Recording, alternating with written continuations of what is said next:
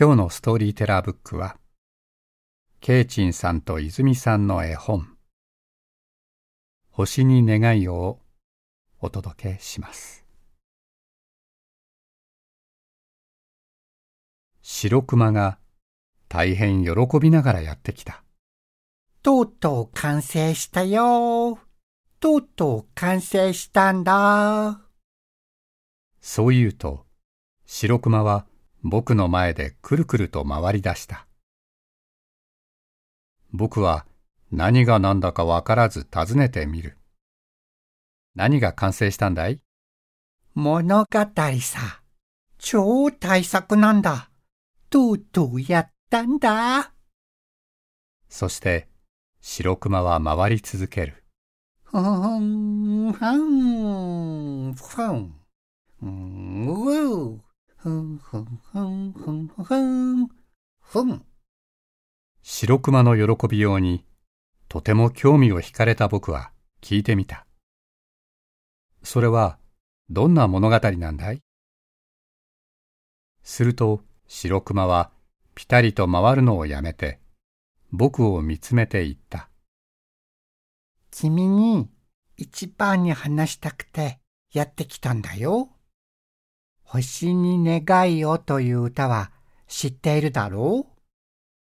星に願いをお聞きながら星に願いをすると願いが叶ってしまうというストーリー。へえ、主人公は？どんな人がどんな願いをして、その後どうなるんだい？僕の問いに白熊は、きょとんとしてしまった。どんな人？どんな願い？ははは、そんなのわかるわけないよ。どんな人かって？みんなさ、どんな願い？人それぞれだよ。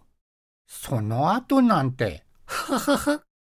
反対に君は時々面白いことを言う。物語は星に願いを聞きながら星に願いをしてそして願いが叶う。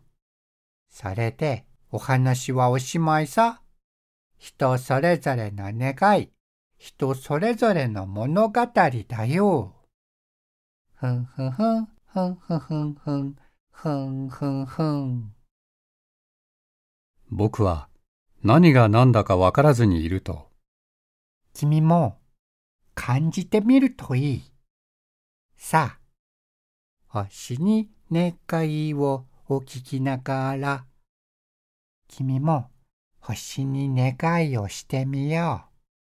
そこに広がる自分だけの物語が幕を開けるから。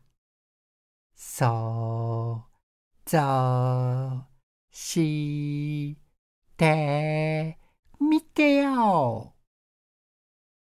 そう言って、白熊は優しく微笑んだ。なるほど。厳密には、白熊が書いた物語とは言わないかもしれないけど、白熊の言いたいことがなんとなく分かって嬉しくなった。白熊にとって誰にでもある願いは